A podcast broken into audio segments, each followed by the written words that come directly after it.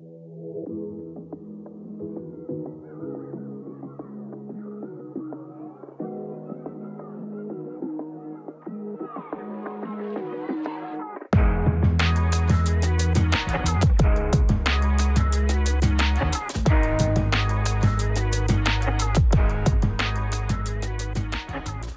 Posloucháte wrestlingový podcast Kávička s Michalem, jako vždy vás zdraví Michal Petr Gala. Máme kávičku číslo 13 v letošním roce a to s datem 6. října. Dnes jsem se díval alespoň částečně na Dynamite a jako kdybych byl trestaný nějakými wrestlingovými bohy, protože jsem sledoval úvodní zápas MJFM a já doma vlastním takovou podobnou šálu, jakou MJF má. Je to víceméně náhoda, že ji takhle máme oba dva, protože je to prostě normální šála, kterou si můžete koupit třeba tady v České republice, snad na každé pobočce Marks and Spencer. No, já tak nějak jsem se těšil domů po obědě a najednou v metru taková pohodička, znáte to, ti z vás, kteří cestují tradičně metrem nebo občas přijedete do Prahy se podívat, tak vždycky všichni asi ucítí ten závan větru. To, jak to tam profukuje. No a já jsem vystupoval a vítr je tam úplně normální věc. Neřeším, nevím, co se děje kolem mě, přemýšlím o různých věcech a najednou paní eh, na mě volá a neustále říká šála, šála, šála, šála. No, vůbec nevěděl, co se děje, tak se otočím a vůbec jsem ani necítil, že už nemám tu šálu kolem sebe a ona říká šála, šála. A říkám, kde je ona? V kolejích.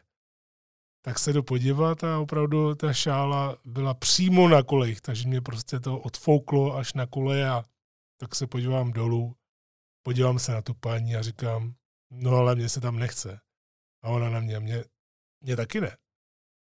No a tím, eh, že tam jezdí ty vlaky eh, zrovna v takovémhle čase hrozně rychle, tak eh, se to nedalo ani nějak vyřešit, že by tam buď někdo skočil, nebo že by někdo zastavil ten vlak. Tak jsem prostě přišel o šalu. Čili MJF mě asi potrestal za nějaké mé úvahy ohledně toho, že jsem si předtím nemyslel, že to, co udělal, než ho jakoby suspendovali, než ho dali pryč, tak že bylo dobré pro AEW. No, co bylo určitě pro mě dobré, bylo nedávné cestování, k tomu bych se chtěl dostat takhle hned na začátek dnešní kávičky, která se jinak bude věnovat hlavně, nebo hlavně na závěr se bude věnovat preview k Extreme Rules, což už bude tuhle sobotu, takže pokud vás zajímá rozbor karty a chcete se naladit na tu akci nebo vlastně nevíte, co se dělo za poslední měsíc, tak eh, tohle je přesně pro vás. Takže se to i můžete klidně přetočit podle toho časového plánu, který je vždycky eh, vydávám. Takže bude preview Kickstream Rules a podívám se taky na eh, PR katastrofu jménem AW, ale nejdřív tedy cestování, tedy wrestlingové cestování, jelikož jsme se vydali s kamarády na GWF, což je German Wrestling Federation, která už Léta letoucí vystupuje v Berlíně, konkrétně ve Festsaal Kreuzberg, což je taková hodně zvláštní multikulty část Berlína, taková úplně odlišná, když přejedete řeku nebo přejedete řeku, tak tam to vypadá úplně jinak. V každém případě GWF je tak specifická, že ona necestuje oproti třeba VXV nebo jiným společnostem v Evropě, tak eh, má každý měsíc akci na jednom místě. Člověk by si mohl říct, že to ty lidi nemůže bavit, tam neustále chodit, ale je pravda, že v 90. to byla úplně běžná věc i v Americe. A vy naopak, protože víte, že tam drtivá většina lidí chodí pořád a jenom pár procent eh, tam je něco jako my, to znamená takové ty naplaveniny a eh, jdou se tam podívat na něco nového, tak vy musíte přemýšlet o tom, jak to dělat tak, aby to nebylo neustále stejné. Samozřejmě to je úplně odlišné oproti tomu, když eh, některé společnosti, jako třeba i ECW, eh, byly v jedné hale každý týden, tady je to alespoň jednou měsíčně. A z pravidla u GWF, pokud o ní nic nevíte, tak je to každou poslední neděli v měsíci. No a my jsme se vydali na akci s názvem Battlefields, což tedy eh, bylo symbolické, jelikož eh, se nám to podařilo i před rokem na stejnou akci. Já ji mám rád, protože hlavním utkáním Battlefieldu je ten Battlefield, což je tady v Berlíně normálně Royal Rumble. Takže opravdu 30 lidí přijde a je zajímavé to sledovat takhle naživo a odpočítávat to. Sice to tady odpočítáváte německy, ale člověk si na to může zvyknout, anebo můžete dělat to, co tam dělají někteří návštěvníci a sice, ať už je to 10, ať už je to 9, 8, 7, tak se prostě furt skanduje cvaj. Já jsem si řekl pro sebe, že pro mě je to nejjednodušší, takže jsem přešel právě na to cvaj fandění. Ale pro ty z vás, které to zajímá, je, že byste někam vyrazili za wrestlingem, tedy za, našimi, za naše hranice, tak i já tady mám, řekněme, takovou finanční stránku té akce, protože to není zase tak drahá záležitost, jako by si člověk třeba řekl, kdybych chtěl jít na WWE House Show, nebo, nebo jak jsem se bavil s Rudolfem nedávno, kdy jsme společně na dálku rozebírali Clash at the Castle, také v jedné z posledních káviček, tak tady ty náklady opravdu, pokud byste chtěli jít úplně na krev, což doporučuji, protože eh, to vůbec není nic proti ničemu, tak eh, ta cesta tam a naspátek, pokud eh, se nebudete chtít kodrcat autem, což při dnešních cenách za benzín by možná ani nebylo úplně tak výhodné, tak nejlevnější je autobus, tedy samozřejmě nejlevnější by byla spolujízda asi nějaká, těžko říct. V každém případě nejlevnější je, je autobus, což tam a zpátky je tak nějakých 900 až tisíc korun, což mi přijde ještě na současné zvýšení cen stále v pořádku. Kdybyste chtěli jet vlakem, což jsme původně chtěli my, ale pak nás to docela překvapilo, tak opravdu vlak už je poměrně drahá záležitost na takovéhle dlouhé cestování.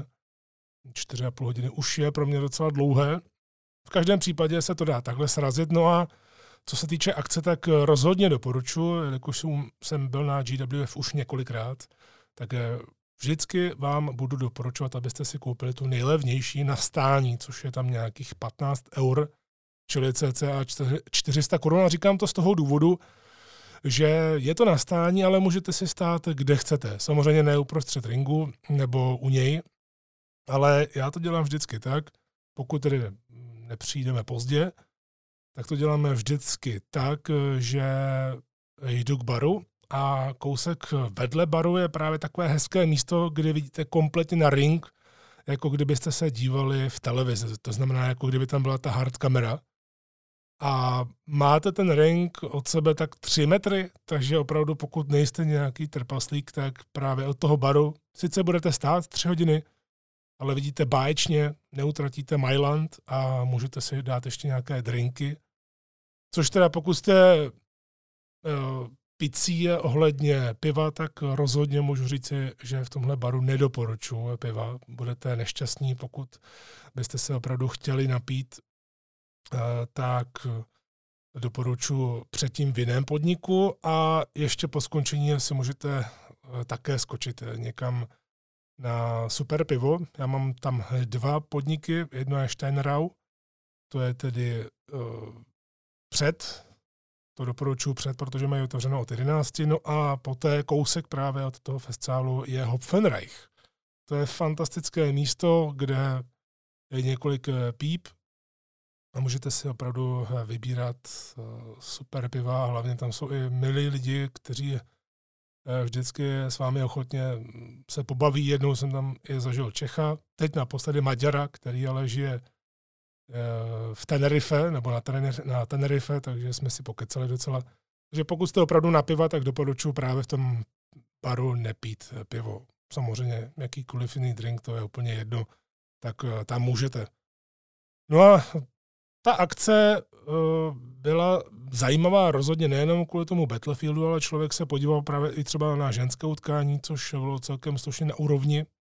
Eh, GWF mě také hodně překvapuje tím, že na to, jak má Evropa dost velké problémy hledat velké wrestlery, a tím myslím velké wrestlery, jako je třeba Atom tady u nás, tak opravdu GWF má hned několik takových lidí, ať už to jsou třeba navážci v biznisu nebo eh, pár let tam jsou, tak skutečně mě to překvapuje, že mají další a další lidi, a což je dobře. Eh, jinak samozřejmě tam také pravidelně vystupuje Bad Bones, kterého eh, z Prahy určitě znáte, jako teď ještě stále aktuálního šampiona AOV, ale ještě ani jednou neobhájil ten titul, protože od té doby byl covid. Eh, také tam Tarka Nastan, kterého tady v Praze jste znali jako Lion Kinga, což mimochodem on tenhle ten gimmick ukončuje definitivně.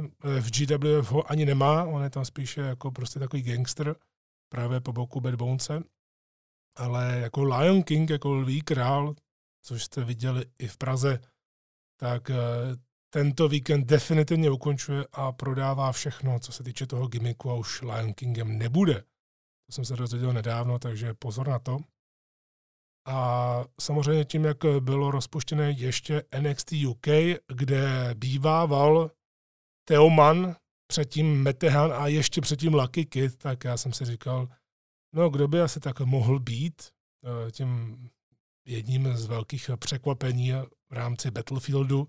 Tak kromě toho, že se tam objevil Doug Williams, legendární britský wrestler, který byl i v WWE a také ho známe právě po boku Williama Riegla a celkově je to opravdu jméno, které je hodně spojované eh, s tím britským wrestlingem, ale on je spojený i s GWF, protože Eh, dříve dělal jakéhosi komisaře, dříve tam i zápasil, teď se přišel podívat do Ramblu jako aktivní účastník, stále na to má.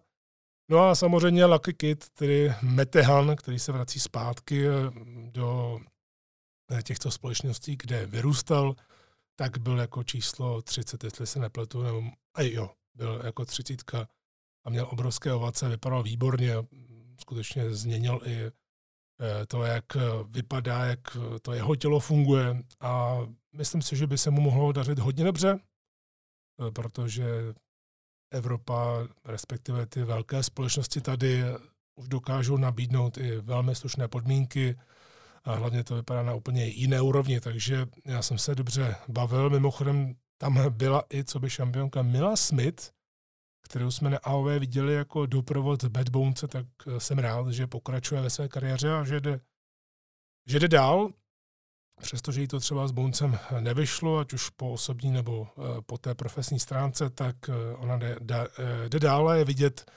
že jí to funguje. Jediné asi, s čím nejsem úplně tak spokojený z hlediska GWF, ale to je asi vždycky otázka vkusu. Já si myslím, že GWF občas eh, přebukovává některé zápasy právě ve stylu WWE, že tam má někdy až eh, nesmyslné konce nebo nelogické.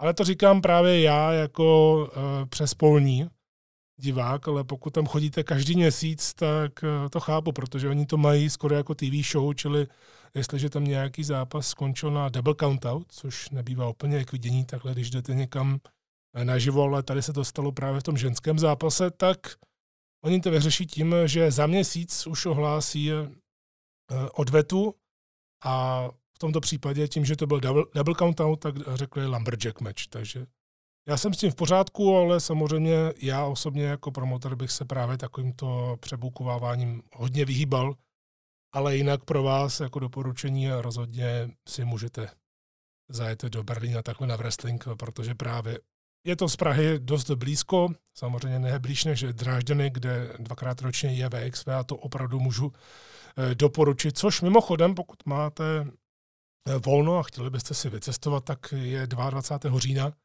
skvělá akce VXV právě v Drážděnech. Mně to bohužel nevychází kvůli práci, protože budu zrovna v tu dobu komentovat UFC 280 z Abu Zabi, kde bude i Mahmuradov a ono to časově vychází úplně přesně proti VXV, eh, takže doporučuji rozhodně tohle. K Berlínu ještě to, že MHDčko, pokud byste se tam chtěli posouvat MHDčkem, tak 3 eh, eura za jednu jízdu, celodenní jízdenka za 8 eur, jinak můžete ale využít i Uber, který je celkem levný, pokud jedete ve skupině a my jsme ho využívali. To je cestování, pokud byste nechtěli tolik cestovat, tak samozřejmě mám taky pro vás ještě doporučení, protože VCV uh, už vypsala další show, po Over the Top a sice 5. listopadu bude akce Old School, což je hodně zajímavé téma, já tohle mám rád a líbí se mi, že eh, předělali celý ten motiv do toho, že to bude víceméně jako ze staré školy, takže jsem zvědavý, eh, s čím vším se na té akci eh, vyhrají. Eh, vy se na to můžete přijít podívat, bude to od 18 hodin na tradičním místě Sokolinonice. A lístky už jsou teď v prodeji na www.sokolinonice.cz, začíná to na 150 korunách. V první řadě pak získáte ty lístky za 200. Mě to bohužel opět časově nevíde, tak doufám, že se nějakým způsobem trefíme, takže bych mohl osobně navštívit, ale jsou tady možnosti. Buď právě můžete do Drážďan, nebo eh, každou jednu neděli v měsíci eh, do Berlína, což mi přijde jako super výlet, no a nebo právě tady eh, v našich končinách je VCV. Sammy Guevara. This is my moment to shine. This is my time for flight. I've been grinding forever just for this very night.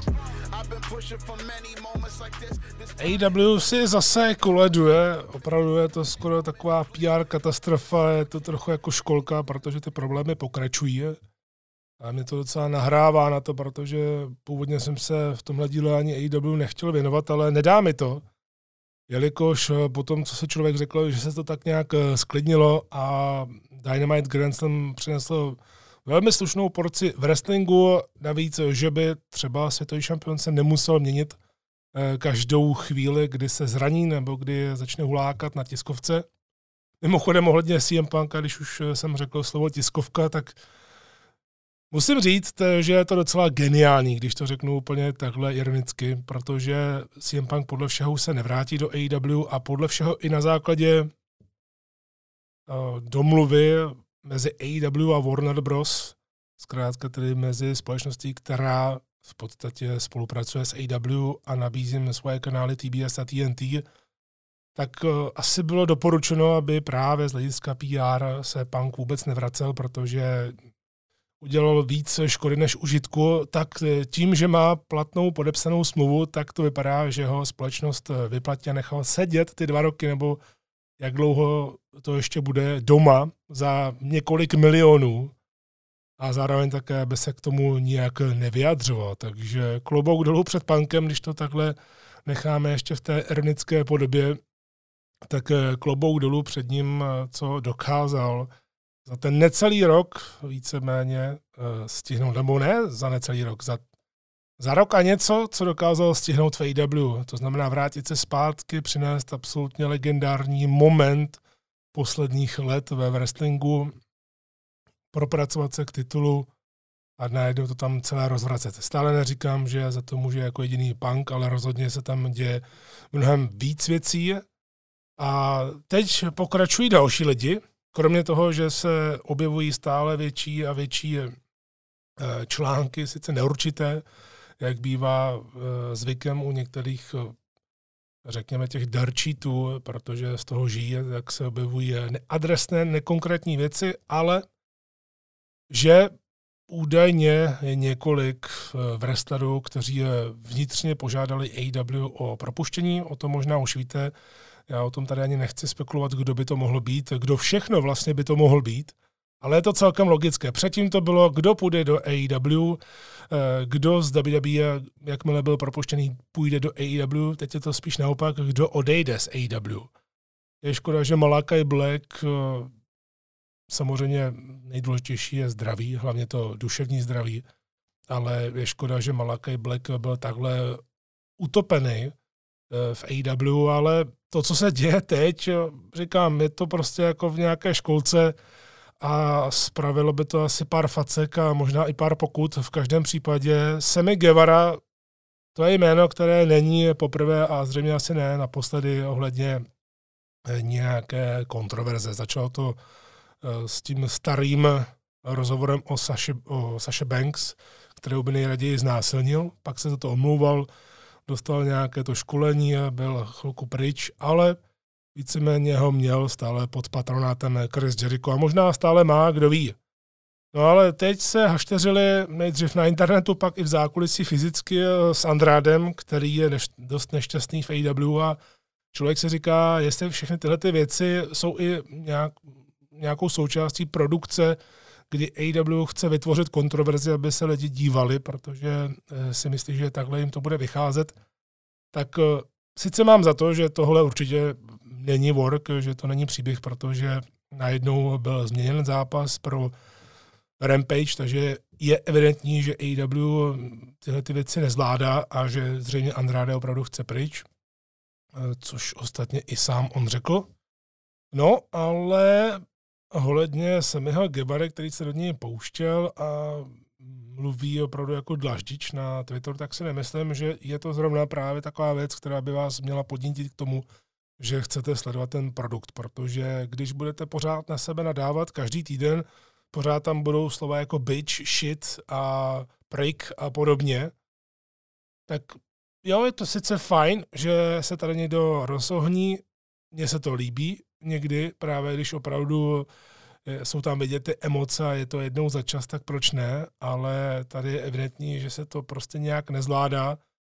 Bylo hrozně zvláštní, že Andrade byl poslaný domů a Semi Guevara, protože byl součástí důležitého hlavního zápasu, eh, na kterém to celé AW postavila, takže eh, vystupoval, samozřejmě si vychutnal svoje, protože tam bylo evidentní, že drtivá většina lidí, kteří je přišli do té haly, teď hovořím o tom posledním Dynamitu, z 5.10., takže čerstvě teď z té středeční epizody, tak eh, je vidět, že drtivá většina sleduje to dění na internetu, protože na semi ho bučili, ale nebučili na něj jako na hýla, ale opravdu, že už mají pokrk takovýchhle věcí a skandovali fuck you semi, you still suck a podobně a taky se tam objevovaly dost nepříjemné transparenty a Tony Khan tohle všechno musí vidět.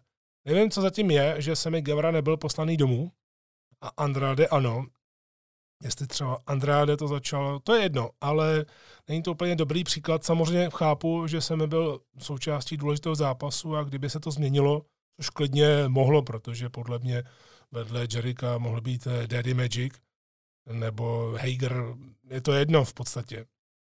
Ale nevím, co přesně se tam děje, ale některé věci IW opravdu nepomáhají, protože začal jsem o tom přemýšlet pár dní zpátky a sice přestože miluju Ring of Honor, vyrůstal jsem na něm, mám spoustu DVDček právě z té doby 2002-2003, vzpomínám na to skvěle a taky jsem byl původně hrozně rád, že Tony Khan to odkoupil. On to samozřejmě asi koupil hlavně z toho důvodu, aby to nekoupila WWE, když se to nabízelo a teď neví, co s tím, nebo hledá někoho, kdo by dal ROH televizní smlouvu, proto je třeba Jericho, Eh, šampionem. V každém případě to, že se tam objevují náhodně lidi z ROH, to, že tam jsou ty tituly, tak to úplně eh, propojuje AEW, takže lidi kolikrát ani nevědí, co se děje, proč je tenhle ten šampion, co je to za titul.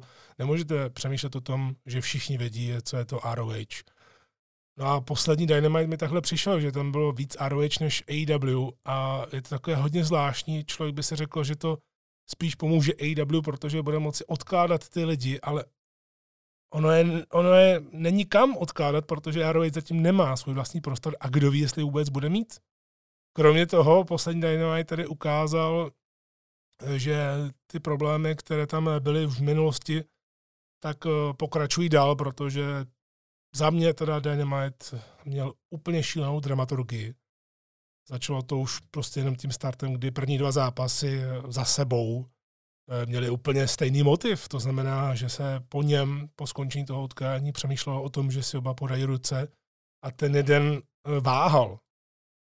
Byl to i MJF na začátku, nakonec tam došlo k napadení, ne od MJFa. Byl tam Lee Moriarty, v tom druhém zápase zase JD to, to vypadá, že půjde k Babyface postávám. Bohužel tyhle všechny věci uh, mi ukazují to, že to AW nemá úplně pod kontrolou v zákulisí, ale taky opravdu, když jsem hovořil o tom už dvakrát, třikrát, že mi začíná v některých věcech AW připomínat TNA v těch horších časech, tak právě i tohle uh, naznačuje, že není úplně nejlepší. A samozřejmě main event tomu nepomohl, tedy main event Daniel Garcia, Brian Danielson na jedné straně a Chris Jericho Semi Guevara na straně druhé, protože tady prostě mě ten zápas zničilo to, že třikrát se tam stalo, že Danny Garcia se díval, kde je Jericho, který byl jeho soupeřem, a tím směrem se posouval, aby ho Jericho pak mohl třeba zmlátit, nebo aby mu mohl podrazit nohu, nebo aby zastavil to počítání, ale bylo to tak evidentní, že je to vlastně, na, eh, že je to vlastně domluvené. Samozřejmě to zní hrozně, ale vždycky říkám, že musíte dělat ty wrestlingové zápasy tak, aby to nevypadalo jako choreografie. A tady opravdu eh, to bylo jako kdyby nevěděli, že je natáčí televize, že my všichni fanoušci u televize to právě můžeme vidět. V hale zase takový luxus nemáte, pokud máte špatný úhel, tak prostě tyhle věci vám utečou, ale takováhle věc, která byla naprosto evidentní a do očí bící, tak mě třeba osobně úplně zničí zápas a já mu pak vlastně nevěřím a je mi úplně jedno, jak skončí, což je velká škoda. A byla to i škoda u opravdu fantastického segmentu. Eh, nebudu tady spojovat, protože dnes to není o reportingu, ale The Client měli absolutně famózní eh, segment, který opravdu nás trošku vrátil do ateťu tady v tom dobrém slova smyslu. A je vidět, že to strašně dobře funguje, že se to povedlo úplně organicky a že i právě Anthony Bowens a Max Caster zdůrazňují to, že jsou ti odchovanci, to se by líbí. A Tony Khan by to měl poslouchat víc a víc, že jsou ti odchovanci, ale zároveň, tím, jak to byl fantastický segment, tak by si měl dávat pozor na určité věci, na určité detaily, protože nevím, jestli, se, jestli jste si toho všimli, ale když mluvil Max Caster, tak přímo na kameru Anthony Bowens mu řekl, máme dvě minuty. A bylo to slyšet. Máme dvě minuty. Pak ještě se k němu nahnul znovu a si řekl, hele, už jenom minuta. To už nebylo tak vidět, ale ty dvě minuty to bylo vidět a slyšet, bohužel. Zřejmě to znamenalo ne, že do breaku, ale máme dvě minuty, než přijde swerve, který pak eh, přišel. Takže tohle jsou věci, které opravdu trošku to sráží a posílají to spíš eh, do té amatérské úrovně. Ano, někdo by teď mohl namítnout, jak to slyší, že se v tom moc nímrám, ale musíte vzít v potaz, že tohle je milionový biznis a jste v televizi, nejste někde právě v kulturáku eh, nebo v Sokolovně nebo eh, v nějaké nějakém jiném prostoru, kde opravdu si takovéhle věci úplně v pohodě můžete eh, dovolit a nikdo vám za to neutrhne hlavu, protože děláte službu lidem, jelikož jim nabízíte nějakou zábavu, tu lokální, že tam někdo přijde popít si že je rád, že sleduje wrestling a může si zafandit, může si zanadávat a tak dále a pak třeba půjde s wrestlerama na pivu nebo někam. To je něco jiného. Tady jste na celostátní televizi a měli by vás sledovat miliony lidí, když ne živě, tak pak třeba i na YouTube. Čili takovéhle věci by se opravdu neměly stávat. A je to velká škoda.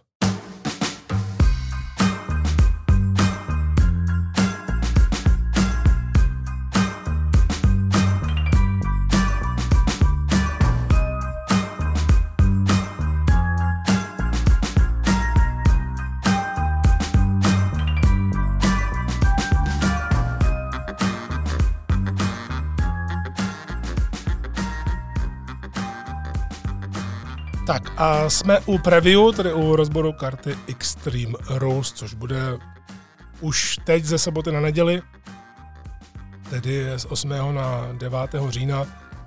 Pro ty z vás, kteří třeba nesledují wrestling úplně tak pravidelně, tak eh, ještě takové informace na začátek, eh, to je docela fajn to vědět.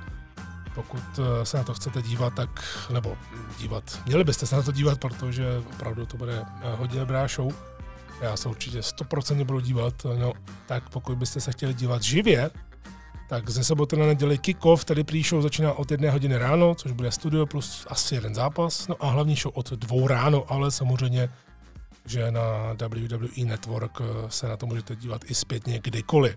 Na Strike TV to mimochodem dostávám často, tyhle ty dotazy, tak jednou za měsíc se na to lidé ptají eh, v soukromých zprávách, jestli to uvidíme na Strike TV, tyhle ty premiové akce, tak ne, to není součástí smlouvy a nebude to součástí smlouvy.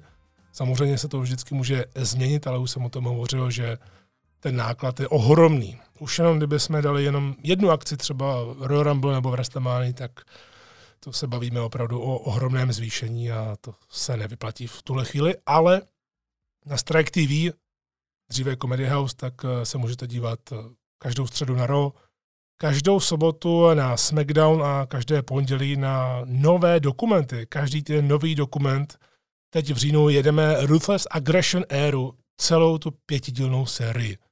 Za to jsem hrozně rád, eh, takže to sledujte. Máme i plnou repríz, máme super časy, kolikrát se to objeví i třeba na Premier Sport 1 v prime timeu, eh, ta repríza, což jsem hrozně rád, takže opravdu se to dostává k více a více lidem a taky jsem rád, že právě eh, Raw SmackDown zůstává tou exkluzivitou přímo na Strike TV s českým komentářem. Pokud jste to nikdy neviděli a třeba jste zvyklí z minulosti, tak vězte, že to opravdu není spožděné. Je to ten týden, co se děje v RO normálně v pondělí, tedy pro nás eh, v noci z pondělí na úterý, tak se děje eh, s českým komentářem ve středu večer ten samý týden a SmackDown se vysílá zpátka na sobotu v Americe a tady v Česku a na Slovensku hned v sobotu večer, takže za čerstva.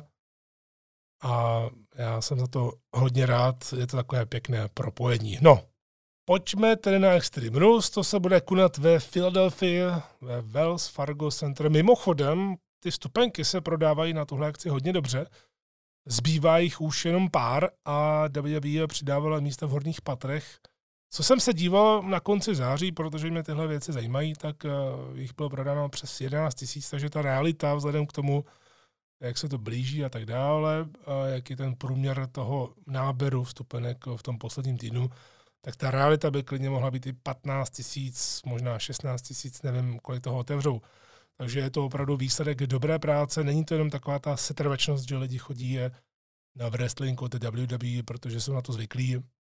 Uh, opravdu společnost se tady snažila vybudovat uh, zajímavou kartu a je vidět, že sleduje i názory fanoušků a podle toho si ty názory tak nějak vybírá, konzultuje to s různými lidmi, nebo má třeba nějaký svůj názor a pak to smíchá s názory fanoušků, kteří k tomu mají co říci, protože Extreme Rules v minulosti, v těch předešlých ročnících, eh, vy jste se na to taky vždycky zaměřovali a vstekali jste se, na to si moc dobře vzpomínám, tak v minulosti byl právě třeba na takovéhle speciální akci jenom jeden zápas eh, s výjimečnými pravidly.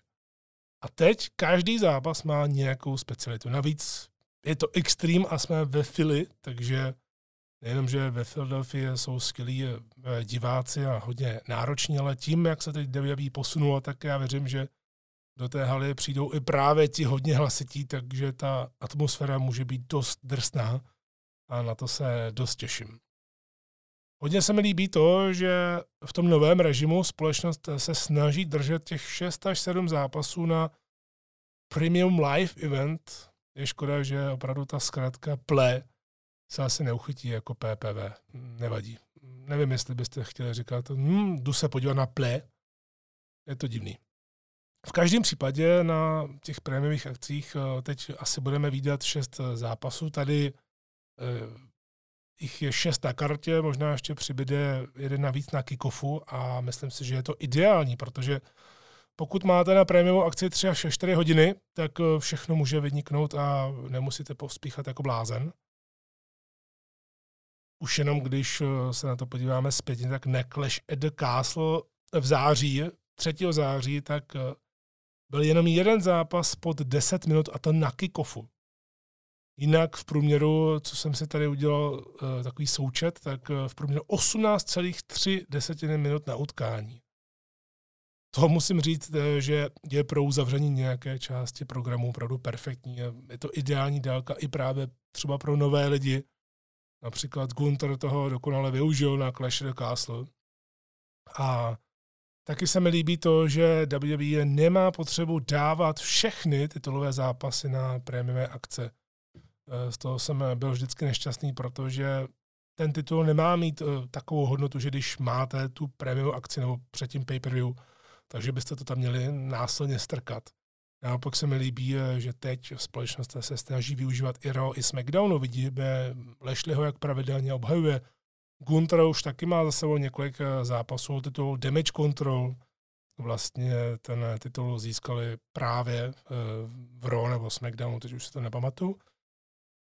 No a stejně tak říkám, a to už jsem říkal předtím, není třeba mít na každé velké akci zápas o hlavní titul, protože ten hlavní titul má být speciální. Tím neříkám, že by se měl obhajovat jednou za půl roku, to zase ne, ale nepotřebuji ho tady vidět. Pokud společnost udělá dobrou práci v tom, že mi dá skvělou kartu i bez toho hlavního titulu, tak proč bych se měl zlobit? Mně je to jedno.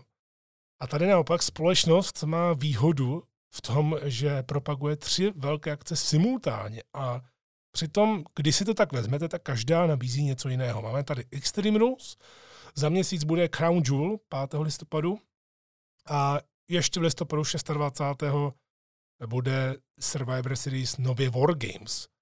A to už mimochodem jsou zapsány rekordy na Rumble v San Antonio v lednu a mezi tím ještě bude Day One, na kterou bude mít WWE přes měsíc na propagaci, protože v prosinci není žádná uh, prémiová akce, za což jsem rád, takže bude tam takový oddych. A když si to vezmete, tak Rumble třeba ani nepotřebuje tolik času, protože tam budou dva zápasy Rumble plus maximálně dva, tři úplně jiné na té kartě a to se za těch pár týdnů dá úplně v pohodě stihnout. Navíc si myslím, že se to dá budovat i mnohem dřív než po day one. Čili tady byla hlavní otázka, co bude vlastně main event. Protože jsou tam tři možnosti. Eh, buď to bude Bianca versus Bailey, protože je to o titul a obě udělají parádní zápas, navíc je to ladder match, historicky první titulový ženský zápas v WWE, který se bude rozhodovat v ladder matchi. To je už samo o sobě možná důvod, proč z toho lze udělat hlavní tahák. Nebo to bude Ronda versus Liv, protože přece jenom Ronda má obrovské jméno a obě se tam si myslím rozsekají. A nebo to bude Matt Riddle versus Seth Rollins, protože to probíhá už delší dobu. Je to dost unikátní vzhledem k tomu, že tam dostaneme dost unikátní eh, klecový zápas Fight Pit a bude tam ještě opravdu velké jméno Daniel Cormier jakožto speciální rozhodčí. Takže to je také eh, dost eh, mimořádné samo o sobě. No a co se týče konkrétně těch zápasů, tak říkal jsem si, že pro ty z vás, kteří právě třeba si budou chtít poměřit ty názory s mými myšlenkami, a stihnete to ještě odposlouchat před Extreme Rules, nebo pro ty z vás, eh, kteří eh, nemáte čas, tak i tohle je pro vás ideální, protože tady to tak nějak zhodnotím a se sumíruju vlastně všechny zápasy, které byly vypsány, protože teď mi to za to stojí, jelikož vidím, že WWE eh, si dává dost záležet, aby z toho každého zápasu něco bylo, tak ty preview pak mají smysl. No, pojďme po pořadě podle vyhlášení, ne podle toho, jak já si myslím, že bude hlavní tahák a opener a tak dál. Tak Liv Morgan, Ronda Rousey, tam ten příběh je takový, že Liv získala titul po té, co speněžila kufřík Money in the Bank, když byla Ronda zraněná a měla po zápase s Natálí. Tu následnou odvetu, kdy už Ronda byla připravená, tak Liv vyhrála kontroverzně na SummerSlamu. To byl ten přechod mezi Vincem a Triple H'em a Ronda byla příběhově suspendována. To vedení pak zbavilo suspendace, ona zmátila Adama Pierce a kvalifikovala se do odvety o titul úplně regulárně. To je tedy příběh, proč došlo k tomu zápasu. No, to jejich utkání je určitě mezi nimi v tom daném příběhu zatím to nejzajímavější. Je vidět, že Rondu změnili v tom eh, novém režimu eh, tak, jak klidně mohla už vystupovat od začátku kariéry v této společnosti, protože je prostě sama sebou. Ať už eh, se vám to líbí nebo ne, můžete jí eh, nadávat, můžete jí skandovat, eh, prostě ona je sama sebou a je to dost přirozené. Ostatně i ta story je hodně přirozená, protože Ronda nakonec, i přesto, že to možná takhle nebylo zamýšleno, tak je vnímána jako antihrdinka. Možná mohla být spíš heel, právě po tom SummerSlamu, jak napadla rozočího, jak napadla Liv. Jenomže Liv byla po té neférové, opravdu neférové výhře vybučená a tak si společnost možná řekla, že to trošku změní. Ale změnila to tak, že z Liv vyloženě heel postavu neudělala, přestože by klidně mohla.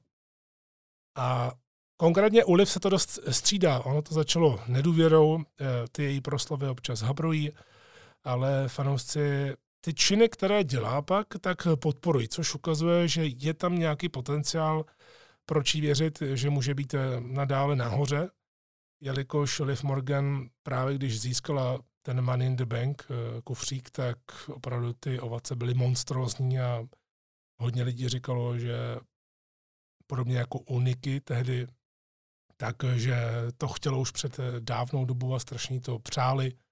Jenomže to je jedna věc a pak když máte reprezentovat celý brand, tak je to naprosto odlišná záležitost. Ale tady si myslím, že definitivně si eh, Liv Morgan lidi získala tím Sentonem skrz stůl ve SmackDownu, když měla po zápase s Lacey Evans.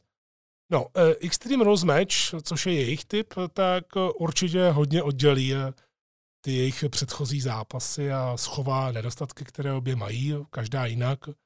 Eh, Liv Morgan je občas zmatená v těch zápasech, Ronda občas dělá furt to samé dokola a někdy se až tak moc bojí, aby nezranila tu supersku, že některé ty strajky vypadají dost zvláštně.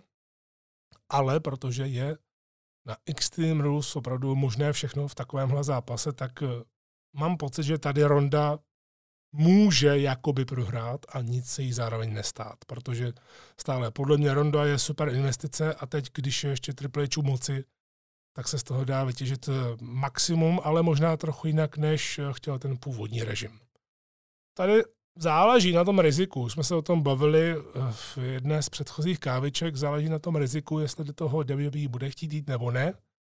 Vypadá to, že tím směrem možná půjdou, protože třeba v Raw mě teď překvapilo, že prohrál Johnny Gargano.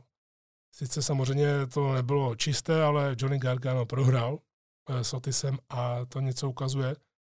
Přestože asi Gargano měl být vnímaný jako eh, velká věc, ale ten jeho návrat je takový chladnější, není to úplně ono, ale možná je to na schvál právě, aby se to nepřehnalo po těch devíti měsících, kdy Gargano nic nedělal a teď najednou by měl být někde úplně u vrcholu, tak eh, je to asi zbytečné. A navíc ty ovace oproti tomu návratu tak eh, výrazně opadly, takže není třeba s tím spěchat. Takže možná eh, WWE to udělá. Já osobně bych vybral Liv Morgan jako vítězku a Rondu bych eh, spároval se Shaneou, aby tu Shaneu zrestartovala a společně by mohli jít po týmových titulech. Protože jednak by mě to bavilo jako výsledek, eh, jednak by tím ukázala WWE, že se nebojí a taky by se zmáklo víc věcí najednou. Potvrdilo by se, že se Sliv počítá a to Rondino jméno by mohlo úplně změnit tag týmovou divizi žen. Navíc by tam byl opravdu ten legitimní BDS tým Ronda, Shayna a obě by to bavilo, takže by se snažili proto dělat maximum. Matt Riddle versus Seth Rollins, Fight Pit. Ten příběh je takový, že Riddle už je delší dobu, nebo byl delší dobu smutný z konce Arky Bro, že měl obavy o Randy Hortna i plakal tam, takže Eh, ta jeho postava se hodně změnila a on také šel po Roman Reigns. Měli spolu titulový zápas ve SmackDownu, který byl parádní.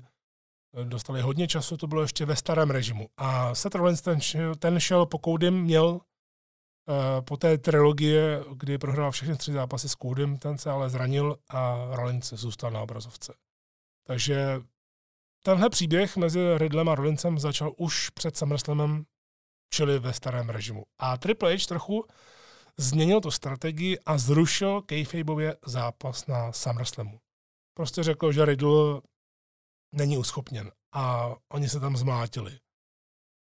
Člověk by se řekl, že je to možná velké riziko, ale nakonec se to vyplatilo, to už teď můžu říci, protože došli jsme až na Clash do Castle, kde Rollins porazil Riddla. Využil toho, že Riddle je opravdu občas emocionální a Riddle pak dal jasně najevo, že udělá všechno pro odvetu a tak se také stalo. Dostali jsme Fight Pit, tedy utkání, ve kterém Matt Riddle byl, byl v obou těch případech, kdy se to odehrávalo v NXT, no a k tomu tam ještě bude DC, tedy Daniel Cormier jako speciální rozočí, takže na to se hodně těším. A celkově je to ta nejosobnější věc na karatě, se kterou se i můžeme stotožnit, protože opravdu oba se toho nebojí a Nebojí se toho ani společnost, protože začíná zase používat reálné věci. Nemusí se úplně furt používat ty reálné věci, ale lidi to cítí. Rollins a Riddle mají opravdu největší reakce z celé té karty a fanoušci v hale je rádi vidí, jak se prostě mlátí, jak se perou. Ostatně jim to dali i po skončení RO, což bylo docela vtipné, když to někdo zveřejnil že jakmile skončil RO, tak se stejně do sebe pustili, přestože během RO měli právě tu klauzuli, že se nesmí dotknout. Tady je důležité to, že Rollins probudil v Riddlovi toho fightera a dostali jsme dva unikáty. Jednak jsme dostali Fight Pit a jednak jsme dostali DCho.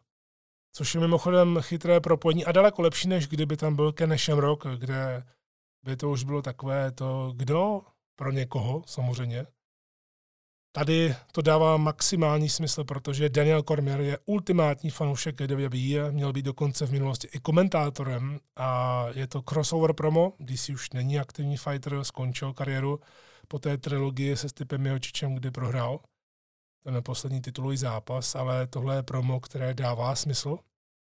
Eh, a jsem hlavně zvědavý, jestli nějak bude i fyzicky zapojený do toho zápasu, protože on toho dokáže snést dost.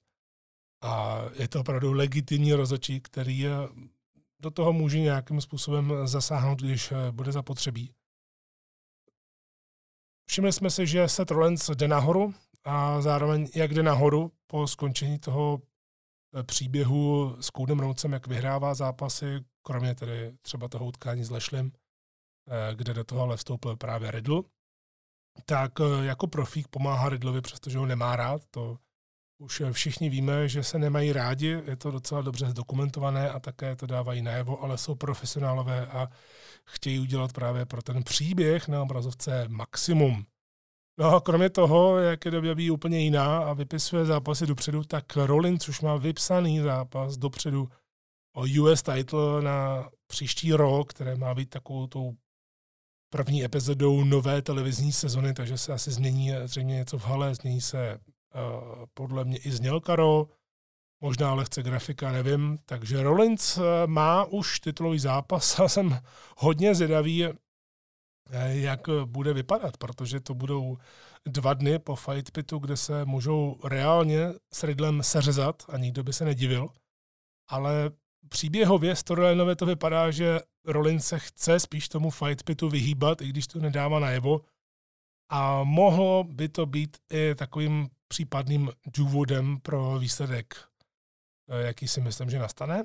A to je Matt Riddle. Ten by měl vyhrát. Neříkám, že určitě vyhrát, ale měl by vyhrát. Jelikož tohle utkání je nejvíc podobné MMA, kde byl předtím, jednak by to posílilo jeho ego, eh, což by se docela hodilo, a ještě by se mohlo něco připravit eh, s Kormierem do budoucna. Jelikož když Daniel Kormier slavně porazil Stipeho Milčiče vůbec poprvé a byl vlastně šampionem dvou váhových kategorií najednou, tak hned vyzval Leznara, který byl v hale, šel do klece, strčil do DCho a nikdy k tomu zápasu nedošlo. A Leznar nakonec skončil eh, v MMA a vystoupil i právě z toho testování. Takže možná dojde právě na ten zápas tady ve světě WWE, kde už vládne nový režim a kde by to bylo možné.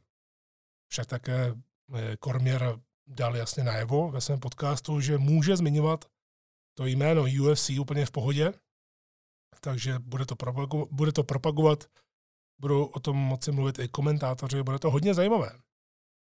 Čili já říkám, že by měl vyhrát Matt Riddle, a že se Rollins by se mohl klidně hned oklepat v Ro a připravit Lešliho o titul protože Lešli by tak byl uvolněn právě třeba i pro případný zápas s Leznarem, což by bylo hodně zajímavé. Možná by to bylo už na Crown Jewel. Vůbec bych se nedivil, kdyby eh, to vypsali, protože kromě Roman Reigns, Logan Paul, tak Lešli Leznar už eh, ani nepotřebuje v podstatě nějaké budování, ale hrozně by mě zajímalo, jak odlišné by to bylo pod Triple H, když už jsme ten zápas dostali na Ramblu a vypadalo, to, ta příprava vypadala hodně zajímavé, zápas už bohužel ne, ale třeba tu druhou šanci, jakou dostanou pod úplně jiným vedením, tak dokážou využít a bude to vypadat úplně jinak. No a Seth Rollins, ten by právě jako nový US šampion mohl vytáhnout spoustu těch zapadlých face postav nahoru. právě jako šampion. Ale zase zápas, kde člověk na 100% neví, jak to dopadne a to mě hrozně baví. Drew McIntyre, Karrion Cross, strap match. Víme, že Karrion Cross se nečekaně právě vrátil zpátky do WWE, kdy všem začalo být jasné, že opravdu vládne v WWE nový režim a že Triple H bude přibírat zpátky lidi, kteří byli úplně zbytečně propuštěni. A Karrion Cross byl jedním z těch prvních. A hned napadl ve SmackDownu Drewa. Zároveň se podíval do ringu na Reince, takže chtěl udělat pořádný návrat. Drew měl plnou hlavu Reince, jakož se připravoval na Clash do Castle a Cross ho neustále napadal a po Clashi se to ostřilo. To je tedy ten jejich příběh. No já si myslím, že to zapojení Krose je zatím hodně chytré a tady je zapotřebí právě tu dávkovat, protože za mě někdo jako Karian Cross, on samozřejmě má spoustu slabin, je to občas vidět eh, v některých zápasech, Obzvlášť ten jeho návratový zápas nebyl nic moc, ale to se vždycky dá eh, odpustit, protože je to po dlouhé době a člověk je třeba nervózní a nemusíme všechno hned analyzovat a být stoprocentně přísně jak nějaký šílenci. Každopádně je to dost chytré, jak se zatím Karrion Cross zapojuje, protože za mě ta jeho postava nemusí být a neměla by být každý týden v hale, vidět v hale osobně přítomně, protože Karrion Cross má speciální nástupovku. Jeho projev je odlišný, takže čím méně tam bude klasicky, tak tím víc se udrží ten zájem o něj. Na druhé straně Drew McIntyre jemu můžete dát prakticky cokoliv a bude to fungovat. Navíc funguje i to, že opravdu asi je vnímán jako už velká superstar, jelikož se objevila informace, že Drew překonal i Romana Reince v prodeji triček a že teď je on jedničkou eh, na merči, což je hodně dobrá zpráva pro společnost. Takže opravdu Drew asi bude vnímat eh, jako tu velkou hvězdu. Sice velkou hvězdu bez titulu, ale kdo ví, znovu říkám a tím navazuju právě na tu poslední eh, recenzi Clash the Castle, nebo to, jak jsem se bavil s Tomášem při jedné z káviček, tak možná Drew bude právě stejně ten, kdo eh, se sadí Reince strunu, ale bude to později. V každém případě, když do toho Drew dává emoce, tak lidi jdou s ním a je to vidět. A tohleto utkání pomůže Crossovi a Zároveň tam vytváří jakousi skulinu, uh, strap match, protože Drew klidně může prohrát a ona tam bude i Scarlett, takže bych se nedivil, kdyby tam něco společně vymysleli. A Drew prostě může tady prohrát a kvůli strap matchi to nebude ten odsun dolů a naopak Crosby se tím mohl dostat nahoru. Ale zároveň by jemu taky neuškodila ta prohra. Ale je to první velký zápas pro Keriona Crosse a s ohledem na ty různé statementy nového režimu a s ohledem ještě na sílu, jakou měl při bookingu od Triple H v NXT, když tam byl šampion a vlastně neprohrál, tak já říkám, že Karrion Cross tady vyhraje. Bianca Belair, Bailey, ladder match, ten příběh začal vlastně tak, že Bianca Belair opět zažila památný SummerSlam, podobně jako loni, akorát trošku jinak. Eh, tady se po její úspěšné obhybě vrátila zpátky Bailey a konkrétně Bailey a její damage control, tedy Io Sky a Dakota Kai, což byl vlastně první statement od Triple H, jelikož se tím začínalo. A damage stoupali nahoru i přes ta klopítnutí, získali tituly a Bailey odpočítala Bianku. To je tedy ten příběh tomuhle zápasu. A samozřejmě tam je spousta toho dalšího, kdy Bailey hovoří o tom, že Bianka je protěžovaná, zatímco ona se musela na to nadřít a tak podobně. No, někdo říká, že damage control kradou hodně času uh, na obrazovce a přitom to není zase tak moc zajímavé. Něco na tom je, hlediska pravdy, ale je také potřeba vnímat to, že někdy musíte uh, někdy musíte obětovat něco pro to, abyste se dostali dál v té budoucnosti, abyste se dostali dál v tom vývoji. A myslím si, že eh, společnost si je vědomá, že tam jsou určité slabiny, ale chce dát prostor právě těm novým lidem, tak aby se vypracovali a prostě to bude trvat whole deal, anebo když to nebude fungovat eh, delší dobu, tak jdou od toho. U Bailey je to tam vidět eh, krásně, protože jí se někdy to promo povede, někdy zase vůbec ne, takže je to opravdu takové 50-50 od návratu. V ringu si teprve zvyká, to už jsme viděli ale pomalu se do toho dostává a už eh, měla tu dobrou práci s mikrofonem, kdy člověk eh, slyšel, myslím si, že teď naposledy, kdy prodávali ten zápas spolu, tak opravdu to byla zatím její nejlepší práce. Zatímco Bianca opravdu působí nepřirozeně a spolehá se jenom na svoje fráze, ona má být tou sympatickou postavou, ale vlastně já s ní nesympatizuju. Ona vlastně má jenom hlasité reakce při nástupu a během konců toho utkání, kdy dává KOD. Ale když mluví, tak lidi prostě nereagují. Neříkám, že vůbec, ale e, je to nebe a dudy. Takže tady v tomto zápase by klidně Bailey mohla vyhrát a tím pádem by pokračoval ten teror od damage control, kdyby se potvrdila ta jejich kontrola a zároveň Bianca by dostala ránu do svého ega a tím pádem by nemusel ten program ženské divize být kolem ní jako v posledních dvou letech. Ona by si ho trošku odpočinula, neříkám, že by nebyla na obrazovkách, ale zkrátka by už na ní nebyl takový spotlight, to třeba říkám, že je dost podobné, jako zažil AJ Styles a bylo to úplně v pohodě. A bylo by to svěží ohledně Bianky, navíc ten její charakter by mohl mít pár změn, aby to bylo třeba reálnější. A nejenom Ford EST je, byť ta hláška je dobrá, ale když se nadužívá, jak to vždycky říkal Chris Jericho, tak lidi se nasytí a lidi jsou pak eh, tím otrávení. Ale zároveň z té druhé stránky, přestože tady typu Bailey tak zároveň z té druhé stránky mám za to, že Bianka je opravdu důležitá pro tu prezentaci a pokud by se vracela Charlotte v nějaké dohledné době, tak je jasné, že by ji chtěli dát asi spíš proti Biance. No, i když možná třeba by se Charlotte vrátila spíš jako face, ona to dokáže, a proti Bailey ty zápasy by byly skvělé, to určitě ano, a mělo by to trošku jinou dynamiku, takže kdo ví, ale stále říkám Bailey. Edge versus Finn Balor, I Quit Match. Eh, ten příběh je takový, že Edge založil Judgment Day, lákal hodně lidí, Finn se podvolil, ale nakonec tedy eh, vyrazili hned Edge, což tedy spousta lidí nemohla rozdýchat, ale stále to ještě bylo v tom starém režimu a to je něco, co nový režim musel trošku napravovat. Edge pak slíbil, že Judgment Day vymaže z povrchu zemského a mezi tím zvlčil Dominik a přidal se k něm a řekl svému otci, že ho nesnáší eh, v posledním roku. To bylo docela smutný. Eh, řekl to tak nepřesvědčivě, že to bylo divný, že to říká teď, po pár týdnech od té doby, co se dostal eh, k Judgment Day, tak mu nevěřím ani trošku, že říká svým tátovi, že ho nesnáší, ale budíš. No, když se budu věnovat jenom Finovi, tak ten za mě tedy dělá svoji nejdůležitější práci v kariéře WWE. Takže musí být jasný lídr Judgment Day. Edge ten se definitivně vrátil k tomu Edgeovi ala Adamu Copelandovi, který už je na sklonku kariéry, je starý, ví, že je starý.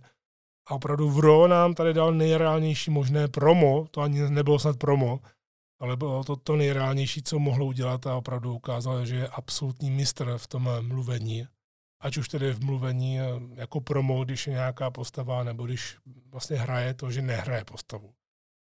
To bylo opravdu hodně speciální, hodně mimořádné, co tam Edge dokázal a tím ve mně zbudil daleko větší zájem o tenhle ten zápas. Ale je zajímavé, že společnost se rozhodla udělat z tohoto, zrovna z tohoto I Quit match. Finn nikdy nešli proti sobě, je škoda, možná, možná je škoda, že to je I quit, protože člověk, když je na to nějak naladěný analyticky, řekněme, tak je jasné, že z historického hlediska velký face, velká kladná postava obvykle neříká I quit, tedy že se vzdává v těch zápasech, ale ono se to může udělat jinak. Třeba to eh, WWE může celé zapracovat do velkého plánu třeba se do toho AJ nějak zapojí, jelikož Finn na něm pracuje, působí mu na psychiku jako prý skutečný přítel, ale já si tak říkám, že asi jediný důvod, proč by Edge mohl říct I quit do mikrofonu, je ten, že by třeba viděl Rio Ripley, jak bude chtít zničit Bad Phoenix, která by tam byla nějak. Protože už Edge vlastně o Bad Phoenix mluvil, že Eh, ta mu říká, aby to nedělal, aby se tomu už nevěnoval tomu wrestlingu a podobně. A navíc Bet už se do toho zapojila. Už tam byl dokonce i stare down mezi, Edge, eh, mezi Rio a Bet. Takže by to dávalo smysl a to je možná i jediný důvod. Vzpomeňte na Roman Reince a Jay Usa, jak se vrátil Jimmy Uso a kvůli tomu vlastně aby netrpěl jeho bratr, tak eh, se ten zápas ukončil. No a nebo to bude tak, že Rey Mysterio donutí říct Edge, aby řekl I quit a to kvůli Dominikovi. Což je takové zvláštní, říkal jsem si, že eh, Ray by mohl být taky faktorem, že by se třeba připojil k Judgment Day jenom, aby ochránil syna a zároveň to bude takový mistrovský plán, jak eh, rozebere Judgment Day zevnitř do budoucna. Což je mimochodem, jak se tady dívám vedle na sloupeček, ohledně dotazů, které došly, tak Honza na Instagramu se mě právě k tomuhle tématu na to zeptal a napsal, je nějaká šance, že se Ray přidá k Judgment Day, aby ochránil Dominika a nemusel s ním zápasit, nebo to všechno směřuje k zápasu Ray versus Dominik, případně jak moc šokující by bylo, kdyby se Ray přidal k Judgment Day. Tak uh, ono je to dost podobné jako s Edgem. Edge na sklonku kariéry, nikdo ho nechce vidět jako nějakého uh, heala, který má uh, super nadpřirozené schopnosti nebo něco takového. Chtějí prostě vidět toho Edge, uh, kterého mají rádi a aby to bylo co nejvíce reálné. Rey Mysterio byl snad healem jenom jednou v životě a to v WCW. A taky je na sklonku své kariéry říkal, že chce do 50 to odkroutit a pak konec. Čímž neříkám, že by třeba na chvilku nemohl udělat takovou odbočku, kterou by nikdo nečekal a člověk by říkal, jak by asi mohlo vypadat jako heel, ale je to přesně taky taková ta věc, kdy už ty fanoušci, kteří ho mají rádi hrozně dlouhou dobu, tak nepotřebují ho vidět zrovna v téhle roli. Ale na tu otázku Ray versus Dominik, tak samozřejmě, že to k tomu směře. Kdo ví kdy, eh, můžou to natahovat hrozně dlouho, ale myslím si, že je to ten správný zápas to v budoucnu udělat, protože bude to sice trošku jinak, než jak se možná plánovalo za starého režimu, ale bude to opravdu takové to předání pochodně. Kdo ví, jak eh, to bude vypadat, ale jestliže Dominik bude heel, eh, tak to může hodně fungovat, protože Ray s tím dokáže pracovat, Dominik je větší a navíc by to pro něj byla obrovská čest, kdyby se mohli společně utkat na nějaké velké akci a vnitřně by to vnímali opravdu fenomenálně a bylo by asi pro Dominika hodně těžké udržet ty emoce na úzdě, kdyby to měl hrát, ale pokud si na to dají nějaký ten čas, tak já myslím, že ten zápas by se mohl povést, ale 100% mám za to, že k tomuhle utkání eh, dojde, no a jak jsem už sám naznačil předtím, tak je dost dobře možné, že Ray, podobně jako tehdy Daniel Bryan, vstoupil do White Family nebo Randy Orton, uh, tak se přidá k Judgment Day jenom, aby ji rozebral zevnitř a možná to i konzultoval s Edgem, že se něco takového musí udělat. No a na závěr Brawling Brutes versus Imperium, starý dobrý Tony Brook match, jak je to takhle nazváno. Tady ten příběh je víceméně dost přímočarý. Sheamus a Gunter si dali zápas na Clash of the Castle, byl to prostě, jak se říká, banger after banger after banger, ne tedy ten film, který šel do Eh, českých kin, na který eh, se chystám. Mimochodem, teď jsem byl nedávno Janu Žižkovi a překvapilo mě to. Příjemně mě to překvapilo, jak to odsýpalo, jak to bylo výpravné a jak to bylo hodně zajímavé i co se týče těch bitev, které byly udělané. Udělané sice brutálně, ale mě to dost zaujalo a hodně mi to připomnělo statečné srdce, když jsem se na to díval. No a pak zpětně člověk zjistí, že vlastně tenhle ten film měl stejného střihače, to mě úplně Eh, dostalo, když jsem se tuhle informaci dozvěděl až po tom, co jsem viděl to utká, ne utkání, už jsem úplně zblblej, po tom, co jsem viděl tenhle ten film v kině. No, takže Sheamus Gunter, no a Sheamus tedy pak dostal další šanci, což bude ve SmackDownu a mezi tím ještě eh, WWE vyhlásila, protože asi nemá ráda Sheamusa a Guntra a den po jejich brutálním zápase, který bude tenhle pátek ve SmackDownu pro nás v sobotu večer eh, s českým komentářem na Strike TV, tak si dají eh, spolu tuto řežbu a den vlastně potom budou celý zbytí do tohohle zápasu. Tak tady je absolutní převrat. Je to ten Sheamusův přirozený faceturn, který všichni chtějí vidět. A je to úplně odlišné oproti tomu ostatnímu programingu, co jsme rozebírali v rámci téhleté karty mně se hrozně líbí, že v tomhle zápase je strašně moc nových tváří. Máme tam Imperium, to jsou nové tváře. Protože loni vůbec Gunther nebyl v WWE, ani Ludwig Kaiser, ani Johnny Vinci, Rich, Holland, Butch A k tomu všemu jako šestka veterán Sheamus, takže za mě parádní zapojení. No a ten Donnybrook match, tak je prakticky jenom taková irská verze, dělej si, co chceš Street Fightu.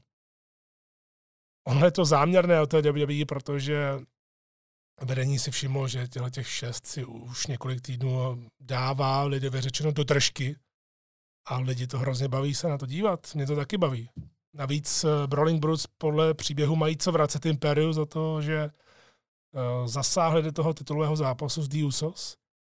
A jsem na to hrozně zvědavý, jak to celé bude vypadat, protože já upřímně eh, ze svého hlediska komentátorského, tak se strašně těším na komentování Sheamus versus Gunther, protože opravdu to bude podle mě epický zápas. Nevím, jestli se přiblíží tomu, fenomenálnímu utkání na Clash of the Castle, protože podobně jako s filmy, tak je velmi těžké překonávat tu jedničku, ale podle mě to bude hrozně dobré.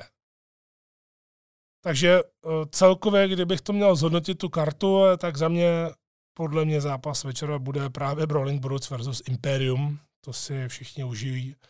Eh, Matt Riddle s Rollincem, či podle mě mají možnost to udělat, to udělat epicky.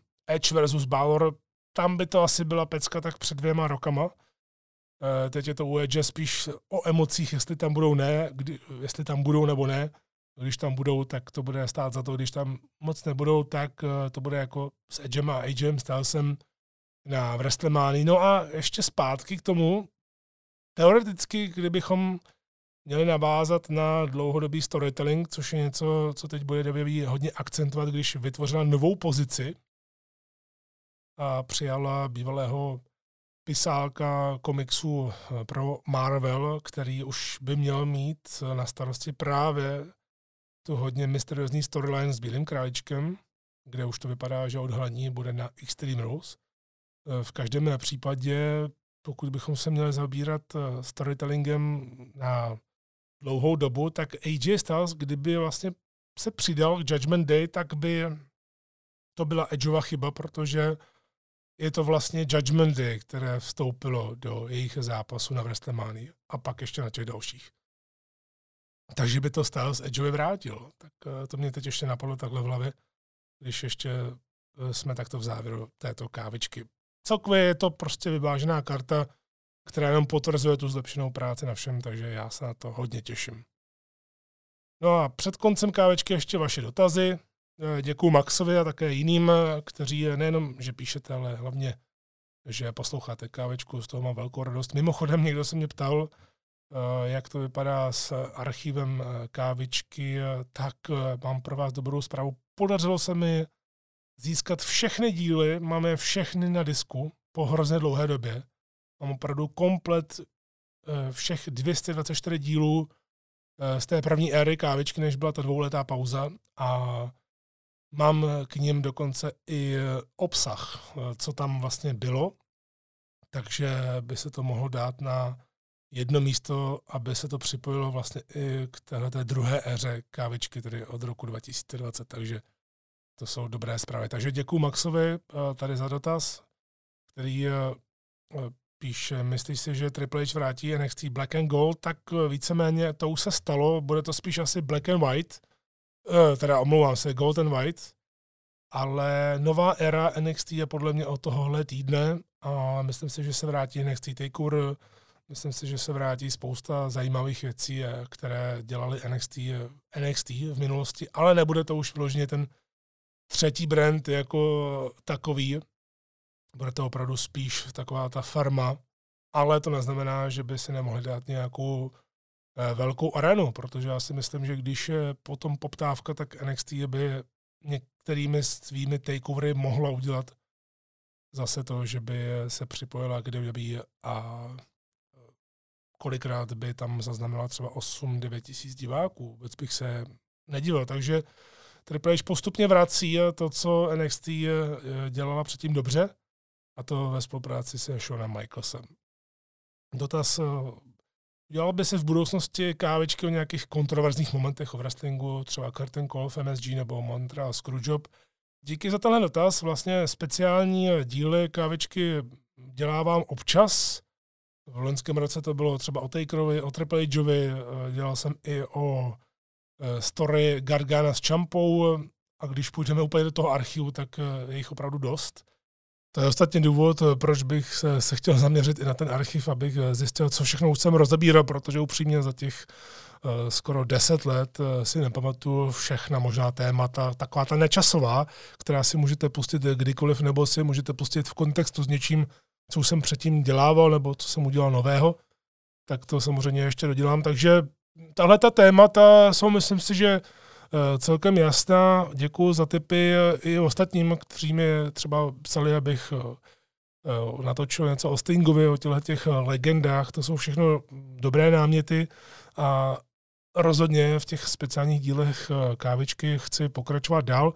Právě ohledně Montreal Screwjobu, tam nevím, jestli jsem to už náhodou nedělal v minulosti, protože je to tak zprofanované téma, že mám pocit, že už jsem o tom mluvil někde, ale zjistím, a ohledně tohohle dám eh, vědět, ale v každém případě se určitě v budoucnu můžete těšit na speciální díly kávečky, jenom právě uh, nechci nic eh, slibovat, tak aby to nedopadlo jako někdy v minulosti, kdy jsem řekl, že tohle vydám.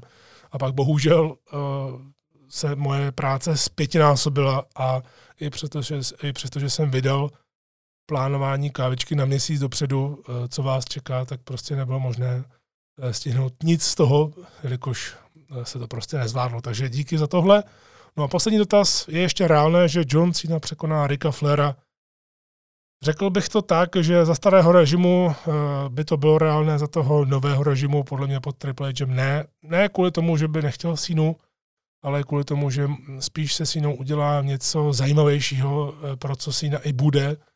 Takže na ty projekty Sína Triple H jsem hodně zvědavý a spíš bych řekl, pokud tedy opravdu nebude ten problém obrovský, a doufám, že ne, tak spíš bych řekl, že by se toho mohl dočkat Randy Orton. A možná to někoho překvapí, ale já si myslím, že tím, jak má už ten, řekněme, závěr té kariéry, tak eh, lidi ho strašně mají rádi.